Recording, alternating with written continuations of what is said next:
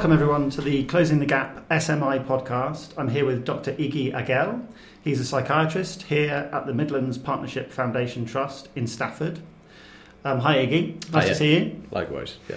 Uh, you're giving a talk about compassionate care at this meeting today, where we're looking at the physical health of people with severe mental illness. For people that are unfamiliar with that as a concept, can you just de- define that for us first?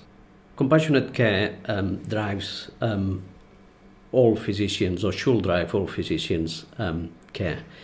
Um, when we talk about compassion, however, it becomes difficult to define what exactly we mean with compassion. We have a sense that we understand it, um, but different people mean different things. Um, there are um, behavioral aspects to compassion, there are cognitive aspects to compassion, there are emotional aspects to compassion. But how we professionals interpret compassion, how patients um, interpret compassion may be different. There is no lot of research done in compassion or what exactly it means, but ultimately for the patients, what it really means is that genuine connection, that human connection between the patient and the doctor. And there was a really interesting piece published in The Guardian yesterday by Dr. Mariam Alexander, which really kind of rang true in relation to your talk as I was preparing for this today. She's a liaison psychiatrist um, working in the NHS, and she said um, basically it's very hard to do that job and to work within the system and to be kind uh, sometimes.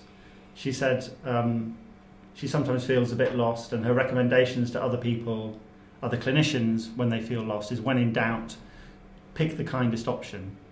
Um, what did you think of that?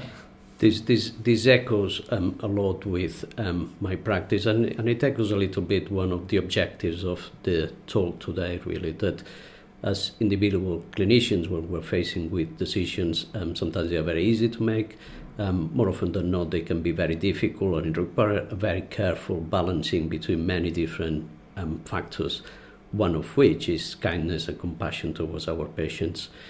Um, as an individual, sometimes it's difficult to make the kind decision, and that's where I'll be talking also about compassionate leadership because compassionate leadership should allow um, the system to develop frameworks and opportunities for the clinicians to make the right decision and the kind decisions. Sometimes clinicians cannot make that kind decisions because the system does not allow them to. So, give us an example of that. The, the, is the, the pressures, for example, in, in acute hospitals, the pressures of um, discharge patients um, or not admit them um, because the beds are um, extremely limited. Um, that may um, at times um, cause, for example, elderly patients to be discharged um, at um, in the middle of the night um, when patients are confused uh, perhaps delirious to um, a home that may not be ready for them. Um, when the kindest thing may have been to wait until the morning, but that hours of delay may um, may mean that a bed is being used when somebody else may need that bed, and, and so on. Really, so that we had a system where the patient may have been allowed to remain in A&E without breaking any hours to allow for further discussion the following day, um, and so on. Um, you know, the patient would have been um, better treated, or their experience of care would have been better. And we hear every day about crises in mental health services. Do you think it's becoming harder and harder to be a compassionate clinician working in this health service?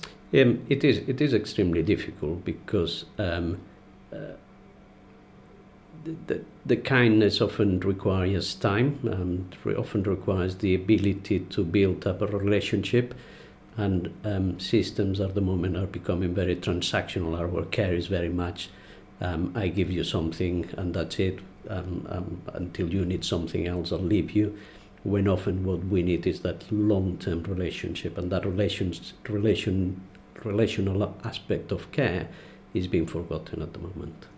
You talk about balancing, and you quote Friedrich Nietzsche, which I loved in your in your notes for your talk today, talking Yeah. about the tightrope walker. And you um, describe working as a psychiatrist sometimes as feeling like a tightrope walker. Tell us what that means. Um, the tightrope walker, um, and I'm using a picture from Klee. Um, uh, Nietzsche talk about the, um, the the big divide between the masculine and the feminine, the Apollonian and the Dionysian, Um, and, and often we have those the, the need for balancing between, for example, the use of resources versus the kind action. Um, um, the, the use of resources may be seen as the masculine action. That's what we need to do. We only have one bed. I'll use it for this patient because um, that's it. The feminine may be the kind action. Um, we will be very blind to say we can only do one or the other. It's about how we balance the two of them. And, and again, going back to leadership, the leadership will be to allow clinicians to be able to um, discharge that balance effectively.